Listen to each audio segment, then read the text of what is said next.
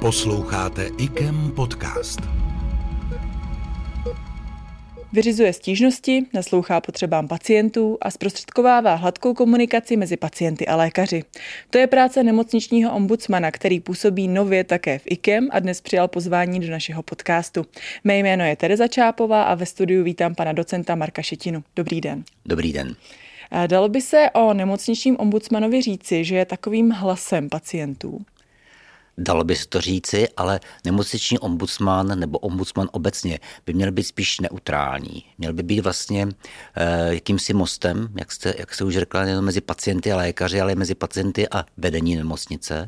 Ale zároveň i by měl sloužit pro zaměstnance nemocnice, kteří mají problémy se svými nadřízenými nebo, nebo kolegy, i když nemocniční ombudsman slouží hlavně potřebám pacientů. A jde vlastně o to, aby stížnosti pacientů začaly na jednom místě a e, ani nemocniční ombudsman samozřejmě neumí všechno a, a jsou tam právní aspekty, medicínské aspekty, společenské aspekty, etické, takže se samozřejmě může poradit, ale jde o to, aby se pacienti věděli, kam se mají obrátit, ne, to, ne, nehledali, nehledali to po, po různých e, institucích a kancelářích, obrátili se na jednu osobu a ta jedna osoba je zodpovědná za to, že se stížnost se v, v dané lhůtě vyřídí. Jaká je tady ta vaše role při řešení stížností a po případě nějakých návrhů těch eh, pacientů, když přijdou? Tak pacient, eh, ta podání té stížnosti může být, může být různou formou. Může ji podat osobně, že za mnou přijde do kanceláře, nebo se objedná. Může to podat i telefonicky, může podat samozřejmě písemně, eh, může podat e-mailem a i datovou schránku, nebo přes datovou schránku. Nakonec my se zabýváme i stížností podanou anonymně. Takže ačkoliv ta pak samozřejmě už není dořešená, ta, tu spíš bereme potom jako podnět ke zlepšení, pokud zjistíme, ale prošetříme, i anonymní stížnost prošetříme. Takže pacient, nebo nemusí to být jenom pacient, může to být i zákonný zástupce pacienta nebo přítel. Pokud ten pacient třeba ve stavu, že nemůže, nemůže tu stížnost podat za něj, tak to může být kamarád, přítel, zákonný zástupce, který podá tu stížnost. Uh, takže ji podá, podá ombudsmanovi, tedy v tomto případě, v tomto případě mě. E, já musím zapsat nebo je potřeba, abych měl všechny informace o tom, kdo to, kdo to měl telefon, ta jméno, příjmení, telefon, předně stížnosti, abych ji mohl vyřídit. No, snažím se pokud možno se s tím člověkem spojit, nebo to s ním probrat osobně, pokud, anebo pokud mám písemně, tak mi to stačí písemně a pak už to řeším podle toho, podle toho jaká forma, nebo o co, o co v té stížnosti jde. Mm-hmm. Vím, že jste v době natáčení podcastu ve své funkci teprve krátce, nicméně můžete uvést už teď nějaké konkrétní příklady, s čím za vámi pacienti chodí třeba?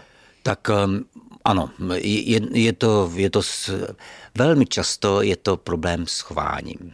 Stalo se nám, že přišel mladý muž, mladý muž který byl objednán na, na eh, vyšetření doskopické, eh, přišel mimo termín, oni ho ne, nechtěli vzít, domluvili jsme se potom, že, že, že ho vezmou. Eh, mám dokonce i stížnost eh, zaměstnanců, na, eh, na, na, na jednání, na výpověď nebo na neprodloužení smlouvy. Máme stížnost na to na, na ne, nesprávný postup. Ono se většinou ukazuje, že ty stížnosti ta oprávněnost je potřeba si na to podívat vždycky z obou, z, z obou stran. Ne vždycky je to tak, jak si to představuje ten stěžovatel a ne vždycky je to tak, jak to vidí ta instituce. Ale mám za, za, za tenhle měsíc už mám přibližně 12 stížností. Uh-huh. A v tom případě, jakým způsobem je tedy zajištěna ta vaše nezávislost, aby pacienti měli jakousi důvěru v to, že jednáte i v jejich zájmu? Je to spíš problém, problém etický a víte, každá, každá ta instituce má svoje nějaké oddělení stížností, ať už se nazve jakkoliv, což nemyslím tím ombudsmana, tam jsou většinou právníci, eh, kteří se když tak poradí, poradí s lékařem z toho daného od, oddělení. Už za mě je to tak, že pacient si podá většinou stížnost na, na lékaře nebo na oddělení, na postup a já musím prověřit, první řadě prověřit, eh, jestli ten postup byl v pořádku. Promluvím, promluvím jak, jak s tím oddělením, s lékařem, případně s přednostou, eh, pokud tam jsou právní aspekty, konzultuju právní oddělení a promluvím s tím pacientem. Čili je to vlastně ta nezávislost je možná trošku daná, že trošku moderátorstvím, že, nebo zprostředkováním komunikace mezi nimi, anebo, nebo tím, že komunikují se mnou a že mám vlastně ty, ty názory z, z obou stran. A mohu se tedy, pochopila jsem to správně, na vás obrátit také pracovníci IKEM? Ano, Můžou se na mě obrátit pracovníci, i když jsem, já nejsem právník, tak pokud to se jedná o pracovně právní vztahy, tak musím konzultovat, musím konzultovat právní oddělení, ale nicméně důležité je, eh, že nebudu konzultovat naše právní oddělení, ale mám, budu mít kontakt na nezávislý, nezávislý práv, nezávislé právníky a právě, aby byla zajištěna, aby byla zajištěna ta, ta uh, nestrannost. Čili eh, já vlastně s naším právním oddělení se můžu mít nezávaznou konzultaci, ale obracím se na, obracím se na právní kancelář, která je, není spojená s naší institucí. Uh-huh. A dokážete třeba některé ty stížnosti nebo podněty vyřešit sám, nebo spíše je to častěji právě spolupráce s právníky a s přednosty a tak podobně? Vždycky musí mít eh, názor, názor toho, toho na, na koho byla ta stížnost nebo to oddělení. Ale pokud to jsou medicínské věci, ale ne vždycky to jsou medicínské věci, ale pokud to jsou medicínské věci, tak řadu z nich jsem schopen posoudit, posoudit sám, nebo po, po konzultaci s daným oddělením. Tak já jsem původně kardiochirurg, tak pokud se to jedná o kardio, pokud se bude jednat o gastroenterologii nebo diabetologii, tak tam se jistě musím, jistě musím poradit. Ale řadu těch věcí jsem, schopný, jsem schopen posoudit sám. Včera jsem zrovna řešil stížnost pacienta, který měl, eh, tvrdil, že měl, někdo řekl před 15 lety, že měl vinutou že má vinutou aortu a, a měl pocit, že s tím má různé jiné problémy, což s tím nebylo, ne, ne, nemělo nic společného. Takže to, to můžu vyřešit sám, ale, ale e, vždycky to konzultuju i s tím, i s tím, kdo byl, i s tím, na koho je ta stížnost podaná. Hmm. Vy určitě tady uh znáte plno vašich kolegů, působíte tady už mnoho let. Je to pro vás někdy náročné zůstat nestraný, nebo je to zkrátka úplně to nejdůležitější pro vaši práci? Poprvé řečeno to pro mě moc náročný není, protože já jsem celý svůj život, eh, já mám rád pacienty, nebo mě pacienti, já jsem nikdy nebyl vyhořelý, nikdy jsem měl pocit, že mě pacienti obtěžují. Já jsem dokonce běžně dával, nebo komukoliv z pacientů, kdo chtěl svůj můj, můj mobilní telefon, číslo. Čili já um, jsem se vždycky stavil, nebo vždy, vždy se stavím za, za, jakoby za pacient. Já to beru tak, že my lékaři nebo zdravotníci jsme služba, že my bychom, že a to není jenom to, není jenom to že pomůžeme zdravotně, že vyřešíme nějaké zdravotní, ale bychom se měli k těm lidem chovat, chovat slušně a, a vyřešit to, aby ta, ta komunikace byla, byla korektní a, a, a slušná. E, nechci tam tahat a neměli bychom tam tahat své nálady a, a svoje emoce. A když nám někdo sympatický, někdo sympatický, tak pořád eh, jsme tady, my jsme tady pro pacienty.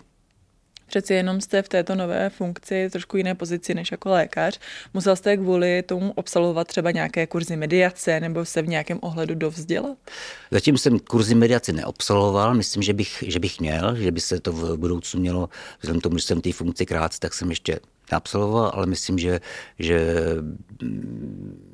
mě to pravděpodobně čeká. Nicméně já poměrně v, v této oblasti jsem relativně, vždycky jsem se o ní docela zajímal.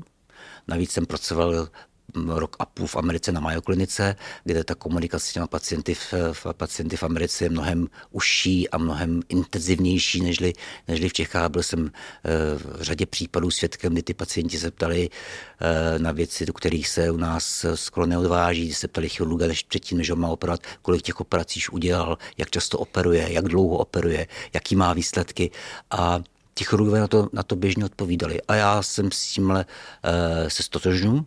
Já si myslím, že pacienti by měli znát výsledky naší práce, čili já jsem vlastně vždycky, nebo vždycky jsem stál jako trošku na straně pacientů. A jsem svým lékařům, když jsem vedl kliniku, říkal, že pokud se nebudou pacienti stěžovat, že budou stát spíš na jejich straně. Hmm, teď možná trošku odbočím, ale máte tedy obecně pocit, že se čeští pacienti málo ptají? Zlepšuje se to, ale ptají, eh, eh, ptají se ještě pořád málo, ale eh, výrazně se to zlepšuje a samozřejmě jsou to ale proti nám poučení lajci. Já když taky budu, půjdu do, do autodílny, tak, tak o tom autě budu vědět mnohem méně než, než automechanika a nebo v jakákoliv jiná profese. Ale mě rozhodně nevadí, když se ptají a navíc já vnímám naší úlohu lékařů nebo zdravotníků jako partnerů. My, eh, my bychom měli zase poslouchat pacienty, protože ty pacienti znají nejlíp svoje tělo, znají nejlíp svoje, svoje potíže a, a my zdaleka nevíme všechno. Navíc naše doporučení, které bylo před 20 rokama, tak teď je třeba úplně jiný, takže mnohdy ty pacienti mají pravdu. Eh, takže já myslím, že, mám, že se máme navzájem poslouchat, že to má být dialog a že máme být partneři v, léči, v, léčbě, v léčbě jejich problémů, v tom jim pomáháme, ale ten pacient musí být přesvědčen o tom, že, že to absolvovat chce a ne, já nejsem přítelem paternalistického přístupu, který byl dřív, že oni se nestarejte, my to za vás uděláme. Vyřizujete třeba někdy i pozitivní zpětnou vazbu? No vlastně zatím jsem to, s tím jsem se setkal dřív jako, jako lékař samozřejmě, jako ombudsman, nejsem, nejsem oddělení pro pochvaly. Když pozitivní vazbu jsem zaznamenal, když jsem jednu stížnost vyřešil víceméně promptně během 10 minut, tak, tak eh, ten pacient to velmi ocenil a byl velmi překvapen, že jsme to vyřešili takhle flexibilně. Tak i to je pro ně jako asi možná podpora, když ta nemocnice má zájem na to řešit ten problém. A já myslím, že IKEM, IKEM má zájem řešit problémy pacientů. Já myslím, že my chceme, abychom měli spokojení pacienty eh, jako IKEM, protože je pravdou, že to český zdravotnictví tím, že je vlastně státní, že pacienti si zaplatí, tak je tak jako trošku méně důležité, jaká ta pověst je, než, než když vám vlastně nosí peníze, nebo když to je, ale přesto nám záleží na tom, aby ty lidi, abychom nejenom je vléčili, ale aby u nás byli spokojení. Je to pro nás důležité. Hmm. A neměla tím pádem tato funkce nejen u nás, ale i v jiných nemocnicích českých vzniknout zkrátka dříve? Tak já myslím, že řada nemocnic ombudsmany měla. My máme vlastně oddělení, který, který se stížnostmi zabývalo a zabývali se třeba přednostové klinik, takže eh, myslím, že stížnostmi, stížnostmi jsme se zabývali, ale určitě, jak říkám, je to pro ty pacienty nebo pro ty stěžovateli, pro ty zaměstnance přece jenom snazší nebo ulehčení, když se vědí, na koho se mají obrátit, mají jednu osobu, která potom už dál to bude řešit ku jejich prospěchu. Ale zdaleka ne všechny jsou oprávnění. Na druhé straně může pacientovi se může má, mít pocit, že se udělalo něco špatně, přitom všechno se udělalo, udělalo dobře. A řada těch stížností je eh, na nevhodné chování, nevhodné chování, ať už po telefonu, či sester nebo lékařů a, a to mě trápí, protože to bychom, na to bychom si měli dávat pozor. Hmm, proto asi musíte mít takový i jemnocit, abyste posoudil, jako kdy je to už zahranou, anebo musíte asi hodně konzultovat právě s nadřízenými, předpokládám. Um, tak určitě jsem schopen eh, v témě v 90% nebo ve, většině případů posoudit, kdy ta, kdy ta stížnost je oprávněná, eh, kdy došlo.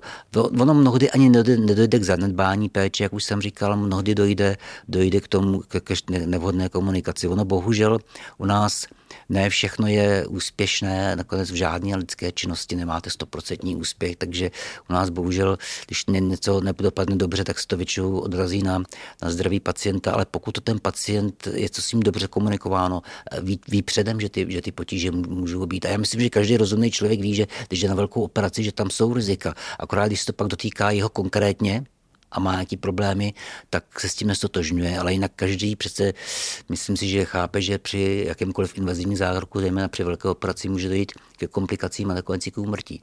A to se stane i nejlepšímu chirurgovi na světě. Závěrem bych se tedy zeptala, co, vníma, co vnímáte jako ten hlavní cíl nemocničního ombudsmana? Co by mělo být na konci toho procesu?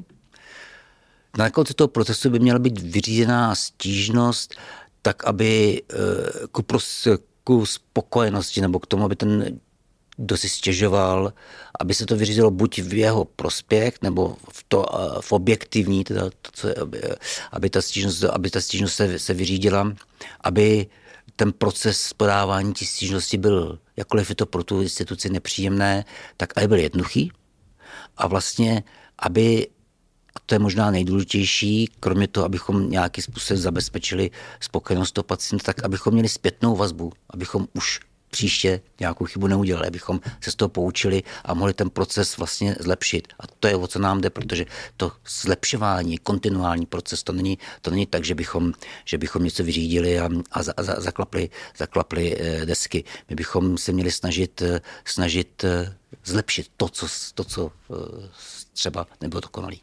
Tak já vám přeji, aby se vám to zlepšování péče dařilo. Děkuji, že jste přijal naše pozvání. Děkuji. Naschledanou.